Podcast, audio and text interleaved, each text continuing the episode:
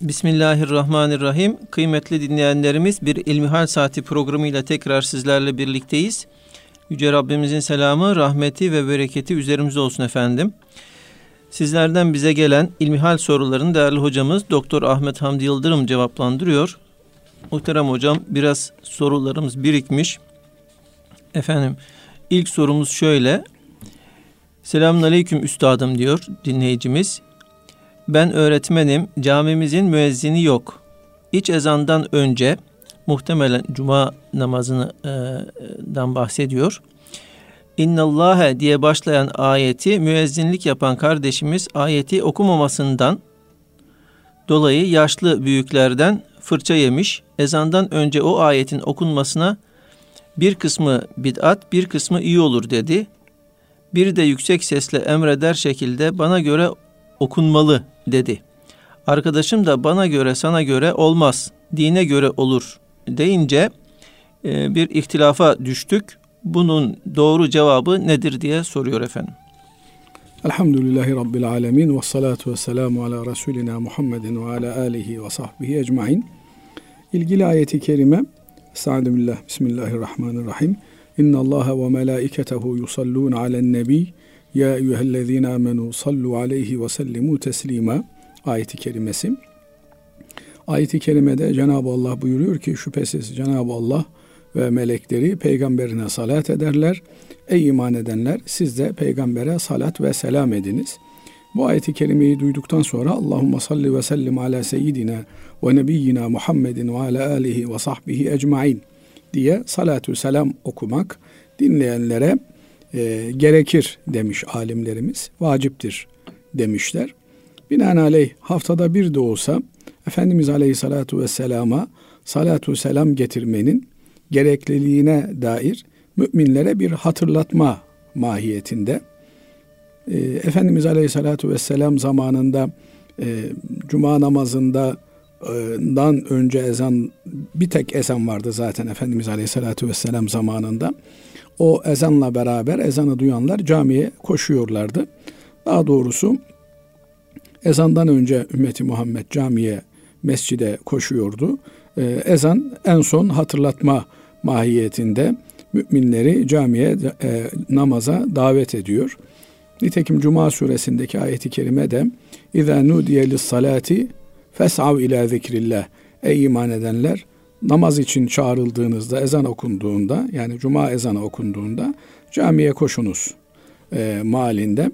Bu e, esnada yani ezan okunmaya başladıktan sonra namaz bitene kadar her türlü ticari faaliyet, her türlü namaza e, mugayir olan yani namazla tezat teşkil eden iş haram hale geliyor. Tahrimen mekruh hale geliyor.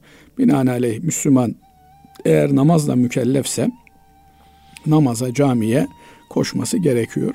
Daha sonra Hazreti Osman Efendimiz döneminde e, ezanla her şeyin bitmesi gerektiği için bir öncesinden uyarı yapılması ihtiyacı hasıl oldu. Binaenaleyh ilk ezan e, okundu. E, ikinci ezan işte artık e, yasağın başladığı anlama geliyor. Böylelikle iki ezan okunmaya başladı Cuma saatinde. E, buradan hareketle de birinci ezandan sonra müminlere, Müslümanlara salatü selam getirmeyi hatırlatıcı bu ayeti kerime e, ne zaman ihdas edildi, ne zaman söylenmeye, okunmaya başladı bilmiyoruz ama okunmaya başladı. Kur'an-ı Kerim'den bir ayetin okunması e, hiçbir zaman bir bidat olmaz. Fakat bu ayetin bu vakitte okunması şöyle faziletlidir diye buna bir e, fazilet yüklemeye çalışırsa birileri bu yanlış olmuş olur. E, ma mafi e, eskiden beri okuna geldiği için bunun okunmasında bir e, sakınca olmaz. Aksine müminlere Efendimiz Aleyhisselatü Vesselam'a salatu selam getirmeyi hatırlattığı için Allahümme salli ve sellim ala seyyidina ve nebiyyina Muhammedin ve ala alihi ve sahbihi ecmain faziletli bir e, işe teşvik olmuş olur.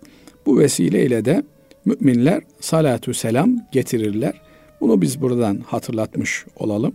Muhakkak bu ayeti kerime okunduktan sonra Efendimiz Aleyhisselatü Vesselam'a salatu selam getirilir. Nitekim müezzin efendi de Allahümme salli ve sellim ala seyyidina ve nebiyyina Muhammedin ve ala alihi ve sahbihi ve sellim diye Efendimiz Aleyhisselatü Vesselam'a salatu selam getirir. Burada e, sorudan anlayabildiğimiz kadarıyla kardeşimizin şikayetçi olduğu bir diğer mesele de üslup meselesi. Hakikaten üslup çok önemli bir mesele. İnsanın bir meselenin özünde haklı olması, onun üslubunda istediği bir tavrı takınması hakkını ona vermez. Yani e, esastan haklı olabilir bir kimse ama usul açısından problemli olursa orada da sıkıntı var demektir. Üslup çok önemlidir. Efendimiz Aleyhisselatü Vesselam e, üslubumuza dikkat etmemizi bizlere tavsiye eder. Efendimiz Aleyhisselatü Vesselam direkt muhatabına yönelik olarak sen şu hatayı yapıyorsun, sen şöyle yanlış yaptın dediği vaki olmamış. Eğer e, canını sıkan bir şey olmuşsa bana ne oluyor ki ben böyle böyle şeyler görüyorum diye adeta kendisine nispet etmiş. Binaenaleyh e, ikaz ederken bir Müslümanın dikkatini bir yöne çekerken de çok böyle e, yapıcı bir dil kullanmak gerekiyor. Nitekim Cenab-ı Allah ulul azim peygamberlerden Musa aleyhisselamı Firavun gibi azmış birine gönderirken kardeşi Harun'la beraber fakula lehu kavlen leyyinen buyuruyor. Yani ona yumuşak söz söyleyin. Maksadınız bağcıyı dövmek olmasın, üzüm yemek olsun, netice almak olsun. Kendinize haklı çıkartmak sevdasında olmayın. Kendisini insanlar bazen e, öne çıkartmak, işte bak gördün mü ben bu meselede haklıydım türünden bir tavır takınmak isterler. Şeytan böyle vesvese verir. Ama maksat burada bir yanlışı düzeltmekse, bir Müslümanın e, kusurunu kapatmaya çalışmaksa o zaman çok daha yapıcı, çok daha gönül alıcı. Yani adam e, yapası yoksa bile sizin ses tonunuzdan, sizin samimiyetinizden, sizin güzel yaklaşımınızdan o meselede sizin nasihatinizi kabul etmeli. Burada herhalde böyle bir e, sorun da olmuş. Bir diğer mesele de bid'at nedir meselesi. Yani e, bid'at dinde olmayan bir şeyi dine ilave etmektir. Bunun anlamı ne? Yani e, namazda olmayan bir şeyi namaza sokmaya, oruçta olmayan bir şeyi oruca sokmaya, din olan bir şeyi. Binaenaleyh bu e, ayeti kerime okumadan cuma namazı olmaz. Bu ayeti kerime okunursa cuma şu kadar faziletlidir diye e, bir e, ancak Allah'ın bize bildirebileceği, Peygamber Efendimizin bildirebileceği bir şeyi onların bildirmesi olmadan birinin kalkıp da din adına bir şey söylemesi bu problemli olur. Ama ümmeti Muhammed'e vaaz etmek sadedinden, ikaz etmek sadedinden, hatırlatmak sadedinden. Mesela ne diyoruz yine hutbenin sonunda? İnna Allah ya'muru bil adli vel ihsan ve ita'i zil kurba. Allah adaleti, iyilik yapmayı, yakın akrabayı gözetmeyi emreder.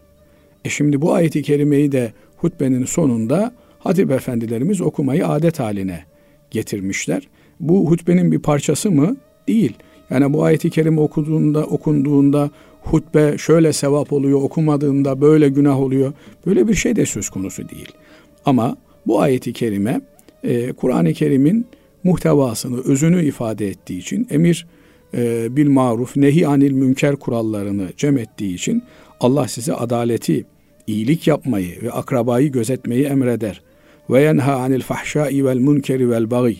Allah sizi e, kötülüklerden, azgınlıktan, çirkinlikten nehyeder ayeti kerimesiyle e, Müslümanlara bir öğüt verilmiş oluyor. Nitekim hutbede vaaz etmek demektir, öğüt vermek demektir.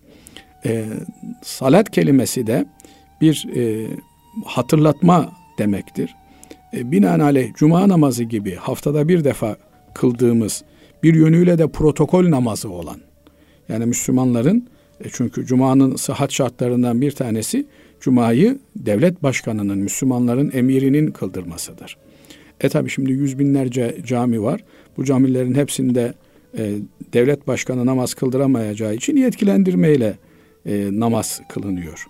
Ma mafi bu namazda bir takım temel meselelerin hatırlatılması ki Efendimiz Aleyhisselatü Vesselam'a Allah salat ediyor, melekler salat ediyor. Siz de salat edin.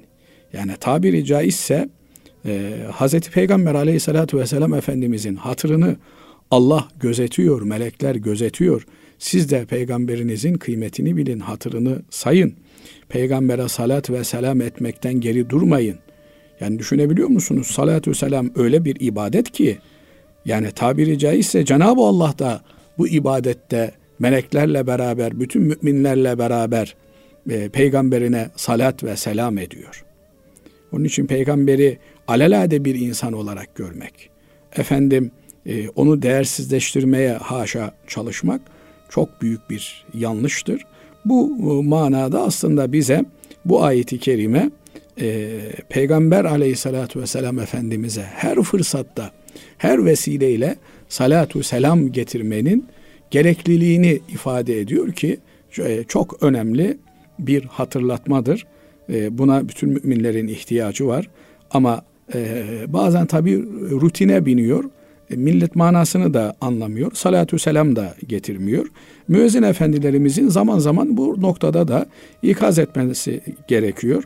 Belki malini de vererek yani Cenab-ı Allah bu ayette kendisi Peygamber Efendimiz'e meleklerle beraber salat ettiğini ey iman edenler siz de salat ve selam ediniz diye bize emrettiğini dolayısıyla salatü selam getirmemizin üzerimize bir farz olduğunu, vacip olduğunu hatırlatması, beyan etmesi gerekiyor ki yani öyle insanlar var şimdi Basri Hocam. Peygamber aleyhissalatü vesselam Efendimizin adı geçtiğinde sallallahu aleyhi ve sellem demeyi bilmiyor. Yani peygamberin adını sıradan bir adamın adı gibi Allah muhafaza etsin. Geçiştirebiliyor. E, dolayısıyla nasıl ümmeti Muhammed olur bir adam? Yani Efendimiz Aleyhisselatü Vesselam bir defasında biliyorsunuz e, amin amin amin diyor hutbedeyken. Cemaat diyor ki ya Resulallah neye amin dediniz? Cebrail geldi diyor. Üç şeyi bana söyledi. E, işte kiminin yanında anası babası veya anasından babasının dan biri yaşlanır da onların duasını alamaz, onlar sebebiyle cennete gidemezse yüzü koyun sürünsün dedi diyor. Amin dedim diyor. Kime de senin adın yanında anılır da salatü selam getirmezse o da yüzü koyun sürünsün cehenneme gitsin dedi diyor. Ben de amin dedim ki işte kim Ramazan gelir de Ramazan'da kendini bağışlatamaz affedemezse o da yüzü koyun sürünsün amin dedim diyor. Dolayısıyla Peygamber aleyhissalatü vesselam Efendimizin yanında e, ismi anılan bir kimse salat ve selam getirmezse peygamberimize o cimrilerin cimrisidir. Yani yeryüzünün en cimri insanıdır. Niye? Ya varlık sebebimiz Hazreti Peygamber Efendimiz. Yani Hazreti Peygamber Aleyhisselatü Vesselam Efendimizin hürmetine bütün kainat yaratılmış. Yani onun hürmetine yaratılmış derken yine de bunu yanlış anlayan birileri var. Yani ne demek hürmetine yaratılmış? Cenab-ı Allah ben insanları ve cinleri bana ibadet etsinler diye yarattım diyor ibadeti kamil manada yani mutlak kul olarak, kamil bir kul olarak, ubudiyette zirve olarak yaşayan Hazreti Peygamber aleyhissalatü vesselam Efendimiz. Yani kul denildiğinde akla gelen Peygamber Efendimiz. Binaenaleyh Peygamber Efendimizin kulluğu, onun ibadeti bütün alemlere örnek olan bir ibadet. E Allah da bizi ibadet için yarattığına göre adeta Efendimiz Aleyhisselatü Vesselam'ı ibadeti için bütün kainatı var etmiş oluyor. Çünkü kullukta zirve olan o. Nitekim kelime-i şehadette de eşhedü en la ilahe illallah ve eşhedü enne Muhammeden abduhu ve rasuluhu diyoruz. Şehadet edelim ki Allah'tan başka ilah yoktur. Şehadet ederim ki Muhammed Mustafa Allah'ın kuludur. Allah'a kul oldu mu bir insan o onun için artık bütün perdeler kalkmış demektir. Bütün mesele Cenab-ı Allah'a kul olabilmektir. Evet. Evet hocam. iktifa edelim hocam. Allah razı olsun. Ee, tabii şimdi son zamanlarda bu koronavirüs günlerinde özellikle efendim e, online satışlar, alışveriş e, daha da yaygınlaştığı için şöyle ben bir soru ilave etmek istiyorum. Cuma namazı vaktindeki bu e, ticaret yasayla ilgili olarak Efendim şimdi e, bu yani cuma insanı kişiyi e, cumaya gitmekten e, men ettiği için e, mi yasaklandı yoksa mutlak bir yasak mıdır? Diyelim ki cuma saatinde bir kadın online bir siteden alışveriş yapsa bu caiz midir? E, tabii bu yasak cuma ile muhatap olan, mükellef olan kimseler için yasaktır. Yoksa cuma ile mükellef olmayan çocuktur, efendim kadındır. Bunlarla ilgili bir yasak söz konusu değil. Fakat alışverişin bu tür muamelelerin iki tarafı var. Binaenaleyh bir tarafı cuma ile muhatap diğer tarafı değilse orada da yardım ve yataklık etmek yani günaha e, sebep olmak açısından dolaylı da olsa bir günah söz konusu olur. E, bu e, sorduğunuz sualde olduğu gibi bayanlar işte cuma saatinde çarşı pazar geziyor diyelim. Cuma ile muhatap olan bir esnaftan alışveriş yapıyor. O da e, haram kapsamına girer. Ama kadın kadına alışveriş yapıyorsa veya internette sanal bir e, zeka karşısında alışveriş yapıyorsa bunlarda problem yok. Diğer taraftan internet satışı yapan, e, internet üzerinden alışverişi yapan e, firmalarda da e, kendisi internet üzerinden alışveriş yaptırdığında e, şeyin internetin başında bulunmuyor. Yani orada sanal zeka ile bu işlem cereyan ediyor. Fakat karşı tarafta Cuma'ya gitmesi gerekirken Cuma saatinde alışveriş yapan biri olabilir. E, bu da yani önlenemeyecek bir şey artık. Yani onun teker teker kontrolünü yapmak mümkün değil. Ama ma mafi eğer tahminen bir şey yapmak mümkünse o saate gelen alışverişi fakir fukaraya dağıtır. Böylelikle alışverişine bir haram bulaştırmamış olur. Fakat burada cuma saati de efendim Filipinler'de cuma saati değil orada akşam vakti. Oradan biri alışveriş yapmışsa bunlarda bir problem olmaz. Evet. Efendim ikinci sorumuz şöyle. Selamun Aleyküm Sayın Hocam. Lisanslı depoculuk konusunda bilgi almak isterim. Devlet kontrollü silolar var. Bir çiftçi ürettiği ürünleri arpa, buğday, mısır vesaire bu silolara getiriyor. Ürün kalitesi ve miktarı tespit edildikten sonra siloya konuluyor. Başka ürünlerle karışıyor. İstenildiği zaman kalite analizi ile satışa çıkarılıp satılabiliyor veya ürün geri veriliyor. Bir miktarda depolama ücreti alınıyor. Devlet teşvik amaçlı e, buralarda yapılan işlemlerden vergi almıyor. Yapılan işlemin dini boyutu nedir diyor. Şimdi e, bu sorudan anladığım kadarıyla e, buraya ürününü getiren belli, belli bir standarda e, sahip olan e, ürünler siloda karıştırılıyor. Yani ben 5 ton buğday getirmişim, sen 3 ton buğday getirmişsin, öbürü 2 ton buğday getirmiş. Belli bir standart içerisinde ise eğer bunlar burada karışıyor ve e, bir nevi emanete bırakılmış oluyor. Yarın öbür gün alınacağı zaman işte kaç ton verdiğin belli senin. 5 ton olarak geri alıyorsun ama senin verdiğin olmayabiliyor. Bu başkasının verdiği olabiliyor. Bu tür şeylerde bu mallar belli bir standarda tabi mallar olduğu için yani standart dışı mallar olsa burada problem var. Fakat standart dahilinde mallar olduğu için birbirinin aynı benzeri mallar olduğu için burada bir zorunlu ortaklık meydana gelmiş oluyor. Binaenaleyh ortaklıkta herkesin hissesi belli olduğu için herkes hissesi kadarını daha sonra alabiliyor. Ee, burada çiftçiye, üreticiye de bir kolaylık söz konusu. Ee, devlet içinde bunun e, faydalı tarafı var. Çünkü devlet de e, gıda güvenliği açısından ki önümüzdeki dönemde en büyük problemin gıda güvenliği olduğu söyleniyor.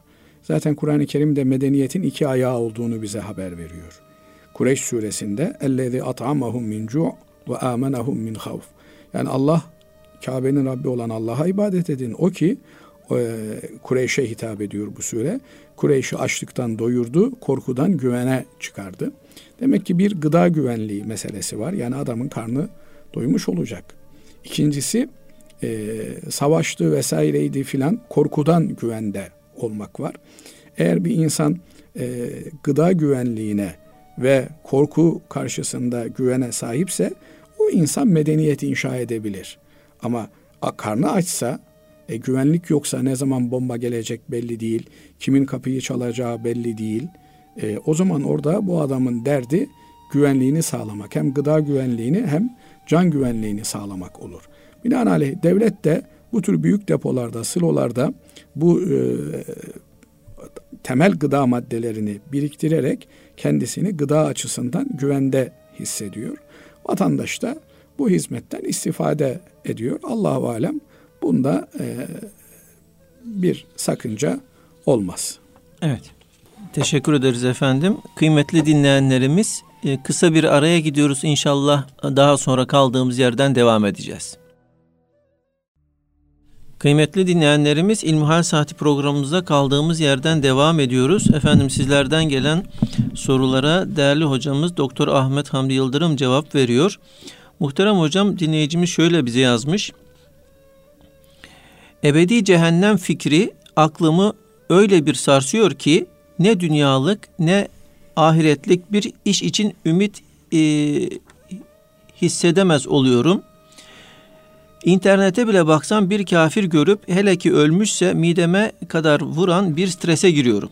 Acaba ehli sünnette çok azınlık bir görüş olan kafirler ebedi azapta kalmakla birlikte bir süre sonra zelil bir yaşam formuna dönüşür fikrini benimsemek azabın hafifletilmeyeceğini bildiren ayetlerle çelişip beni kafir yapar mı? Yine bu korkuyu taşıyorsam Allah beni kafir öldürmez diye düşünmek rahmetle kendimi kandırmak olur mu? Şimdi tabi e, vesvese çok e, ağır bir hastalık. E, Cenab-ı Rabbul Alemin Kur'an-ı Kerim'in e, tertip olarak son suresi olan Nas suresinde vesvese veren şeytandan Allah'a sığınmamızı bize e, söylüyor. E, vesvese veren e, şeytan insi olabileceği gibi cinni de olabiliyor. Yani insanlardan da vesvese verenler olabiliyor. Cinnilerden de e, vesvese verenler olabiliyor. Her ikisinden de Cenab-ı Allah'a sığınmak gerekiyor. E, cehennem ve cennet ikisi de hak. E, Allah'a inanmayanlar Cenab-ı Allah'ın nimetlerini yaşayarken Allah'ı tanımayanlar cehenneme gidecekler. E, Allah'ı tanıyan, bilen, Allah'a karşı e, sorumluluğunun bilincinde olan müminlerse cennet ile mükafatlandırılacaklar. Dolayısıyla e, ebedi bir hayat bizi bekliyor. Bunu Kur'an-ı Kerim açık bir şekilde ifade ediyor. Şimdi deniliyor ki ya biz 60-70 sene yaşadık, 100 sene yaşadık. Dolayısıyla 100 senelik bir suçun e, cezası ebedi olur mu? E, aslında bakıldığında ceza ile suç arasında bir oran olması gerekiyor. Adaletin gereği bu. Ee, adam birinin canını almışsa onun karşılığında onun da canını alırlar. Fakat adam 10 kişinin canını almışsa e, onun karşısında bir kişinin canını alıyorlar yine. Dolayısıyla 10 kişiyi öldüren 10 e, defa öldürülmüyor. Bir defa öldürülüyor. Nasıl burada e, 10 tane canı olsa onunu da alacaktık diye bir savunma yapmak mümkünse ama adamın bir tane canı var. Dolayısıyla o bir canı aldıktan sonra artık yapabilecek bir şey yok. Binaenaleyh 70 sene, 100 sene Cenab-ı Allah bir kimseye ömür vermiş. Ee, bu kimse eğer Allah'ı tanıyamamış, Allah'ı bilememiş, Allah'a teşekkür edememişse e, bin sene de yaşasaydı lev yuammeru elfe sene bin sene de yaşasaydı bu adam aynı şeye devam edecekti. Yani 60-70 senelik bir ömür veya ne bileyim 30-40 senelik bir ömür, 10-15 senelik, 20 senelik bir ömür bir kimsenin tercihini yapabilmesi için yeterli bir vakittir. Şimdi hayata böyle değil mi? E ne yapıyorlar? 3 saat bir üniversite imtihanına giriyor delikanlı değil mi? Ama onun ceremesini bir ömür boyu çekiyor. Ya o kardeşim 3 saatlik bir imtihanın ceremesi sonucu bir ömür boyu olur mu?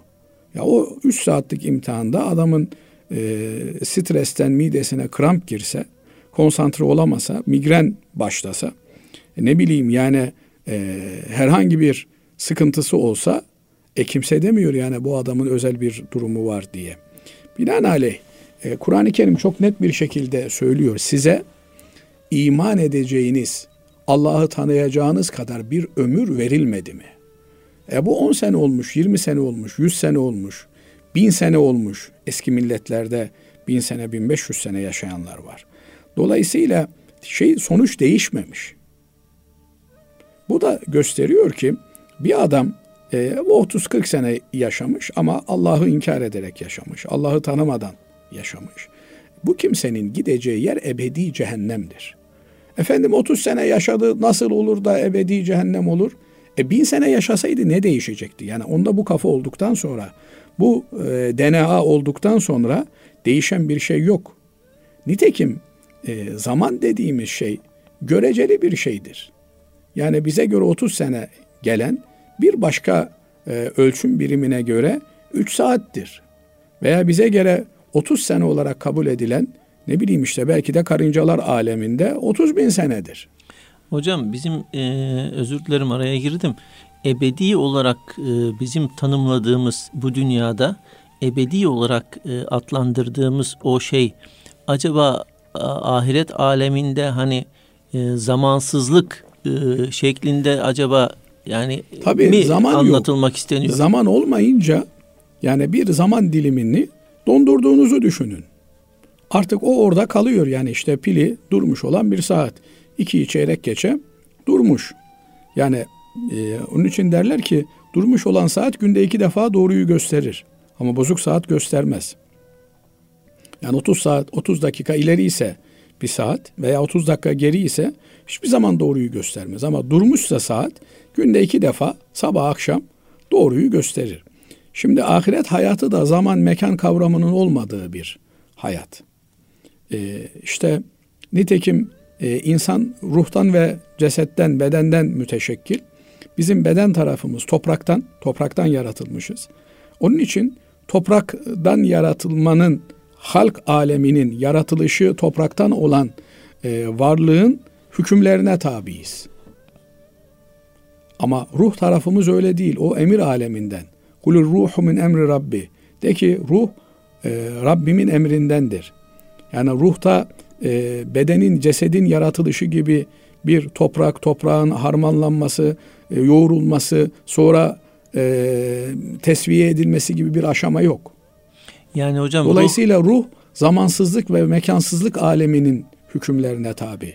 Onun için mesela gece rüyamızda e, bir bakıyorsun adam işte Arjantin'e gitmiş, oradan ne bileyim Endonezya'ya gitmiş.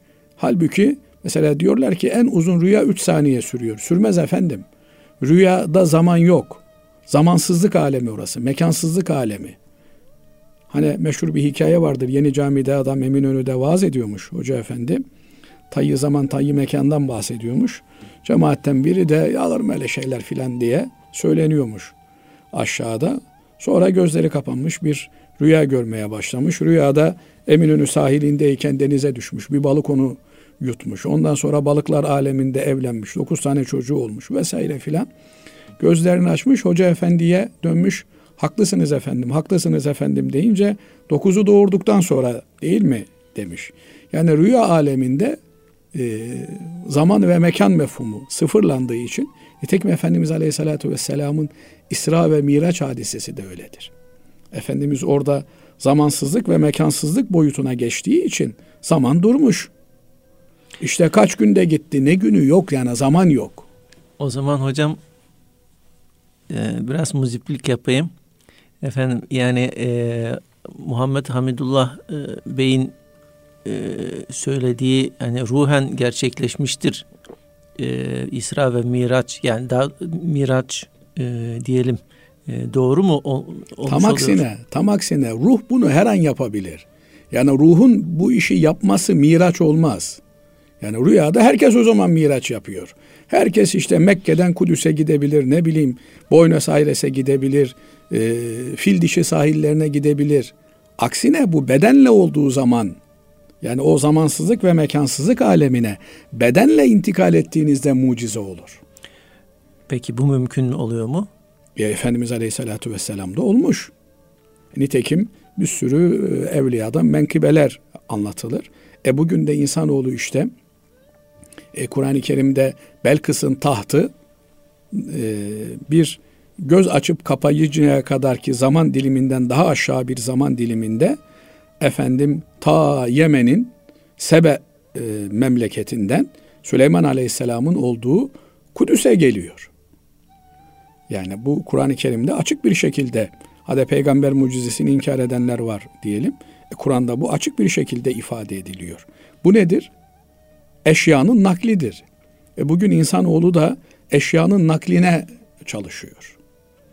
Hasılı kelam, e, konuyu belki biraz dağıtmış olduk ama e, yani ruh aleminin hükümleri e, bizim maddi alemimizin hükümlerinden farklıdır.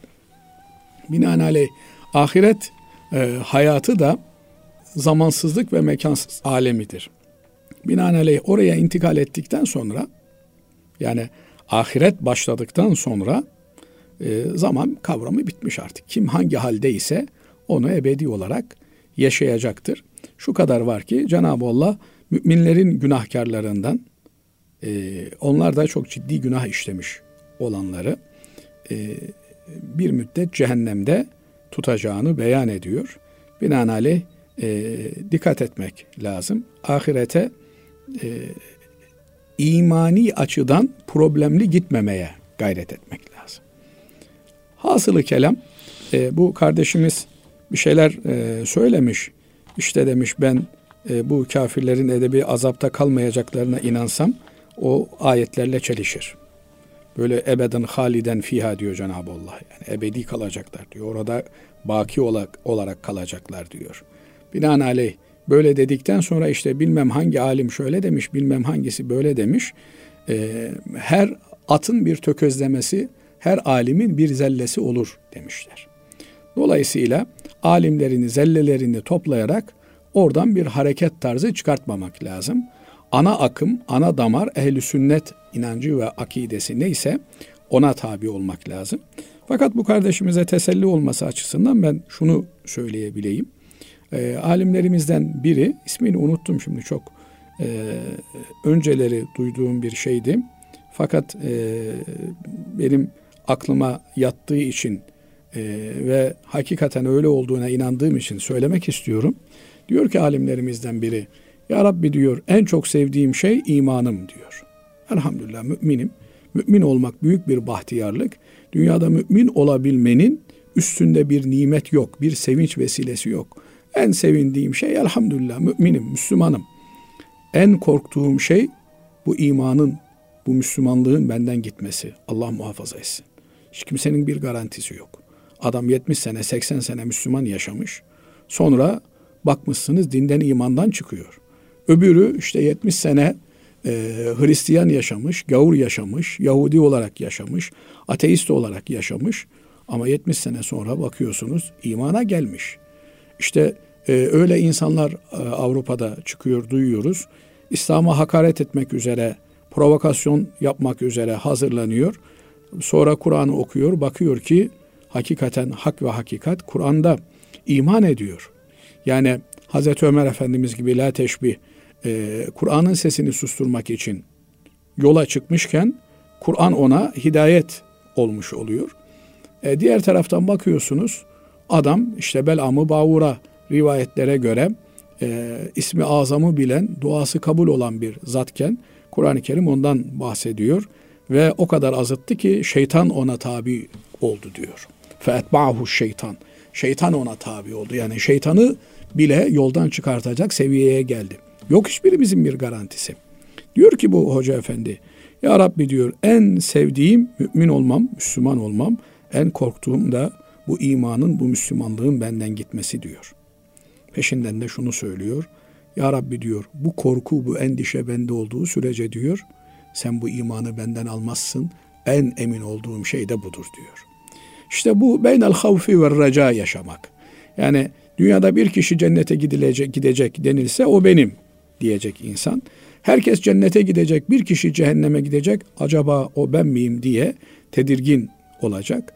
Cenab-ı Allah e, bu duygularla bizi yaşatsın. Bu endişe bizde olduğu sürece nitekim cennetlikleri tasvir ediyor Kur'an-ı Kerim. Oturmuşlar karşı karşıya. Ya sen ne yaptın da cenneti kazandın? Hani böyle e, muhabbet ederiz ya. E, çoluk çocuk ne yapıyor? Sen ne iş yapıyorsun filan? Diyor ki inna kunna fi ehlina muşfiqin. Çoluğumuzun çocuğumuzun arasında tedirgindik diyor. Yani şöyle insan çoluğuyla çocuğuyla otururken rahat olur. Çoraplarını çıkartırsın, ayağını uzatırsın. Öyle bir hayat yaşayamadık biz diyor. İnna kunna fi ehlina müşfikin.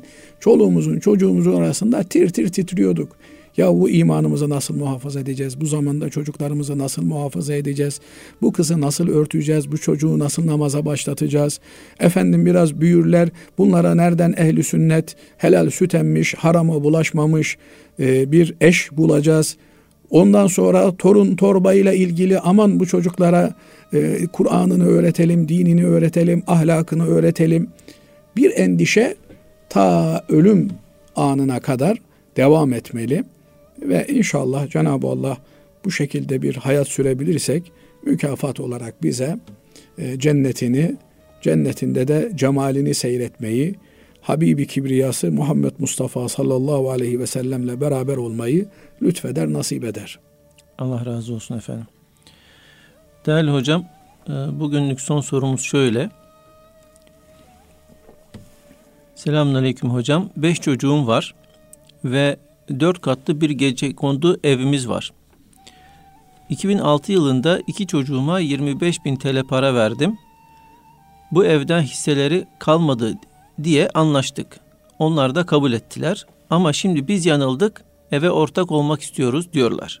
Hak iddia ediyorlar. Hakları olur mu, olmaz mı diye soruyor. Şimdi e, burada tabii bir takım şeyler birbirine girmiş. Bunu herhalde baba soruyor anlaşılan. Ee, şimdi adam hayattayken malında mülkünde çoluğunun çocuğunun hakkı yok. Yani malı mülkü kim kazanmışsa o malda mülkte tasarruf hakkı da ona sahip. Ne zamana kadar? Ölüm döşeğine girinceye kadar. Yani e, artık Allah muhafaza etsin, ümmeti Muhammed'den uzak etsin. Ümmeti Muhammed derken de bütün insanlığı kastediyoruz. Çünkü ya Hazreti Peygamber Efendimizin peygamberliğini kabul etmiş ümmeti icabettir veya kabul etmek üzere bulunan ümmeti davettir. Yani Muhammed Mustafa aleyhissalatu vesselamın ümmeti bütün insanlıktır. Çünkü Efendimiz bütün insanlığa gönderilmiştir. Bazıları bunu yanlış anlıyorlar. Ya sadece Müslümanlara dua ediyorsunuz. Hayır ya ümmeti Muhammed bütün insanlıktır. Ama Muhammed Mustafa sallallahu aleyhi ve sellemin hürmetine bu insanlık var olduğu için onun adını anmaktan da geri durmamak lazım diye düşünüyorum. Şimdi adamcağız mal mülk biriktirmiş. Bu malının mülkünü kendisi istediği gibi tasarrufta bulunabilir. Ee, hayatındayken Ahmet'e verir, Mehmet'e verir. Kendi çocuklarına verecekse bunları da adil bir şekilde vermesi gerekir. Adalet eşitlik demek değildir. Yani burada da e, bu konuya temas etmek lazım. Yani çocuklarından bir tanesi dezavantajlı bir gruptan olabilir. Hem sağlık problemi olan biri olabilir. Ona biraz daha fazla verebilir. Yani çocuklarından bir tanesi almış başını gitmiş, mala mülke ihtiyacı yok. Ona ona göre yani sembolik olarak, manevi olarak gönlünü alabilecek bir hediye verir. Ne bileyim kız çocuğu e, kimi kimsesi kalmayacaktır. Efendim fakir biriyle evlenmiştir ona da bir garanti olabilecek bir şekilde fazladan verebilir. Hasılı kelam yani burada e, çocuk adamın çocukları olduğu için bu çocuklar onların arasında dünyevi bir ayrım yapmaksızın yani ne bileyim bu erkek buna fazla vereyim hayatındayken bunu yapması doğru değil. Hayatındayken paylaşırken aksine belki kız çocuklarına e, daha fazla vermeli. Niye? Çünkü e, cahiliye döneminden kalma bir şeydir. Hatta memleketimizin birçok yerinde de hala o şey devam etmektedir. Kız çocuğu utanılacak bir şeymiş gibi. Kur'an-ı Kerim öyle haber veriyor. Cahiliye dönemi Arapları kız çocukları olduklarında onu utançla karşılarlardı. Ee, erkek çocuğu olduğunda sevinçle karşılarlardı. Ee, bizim Anadolu'da da işte Karadeniz'de de doğuda da birçok yerde e, erkek evlat makbul görülür. Halbuki e, önemli olan hayırlı olmasıdır. Cenab-ı Allah evlatlarımızı hayırlı eylesin. Ümmeti Muhammed'e hadim eylesin. Amin. Bu şekilde e, olayı düşünmek lazım. Hala hayatında baba malın sahibidir kendi çalışmış kazanmışsa dilediği gibi orada tasarruf eder. Daha sonra efendim ben e, 10 bin lira verdim çocuklara 70 bin lira verdim. Dolayısıyla bu çocuklar mirastan bir pay alamayacak. Öyle bir şey de yok. Yani niye?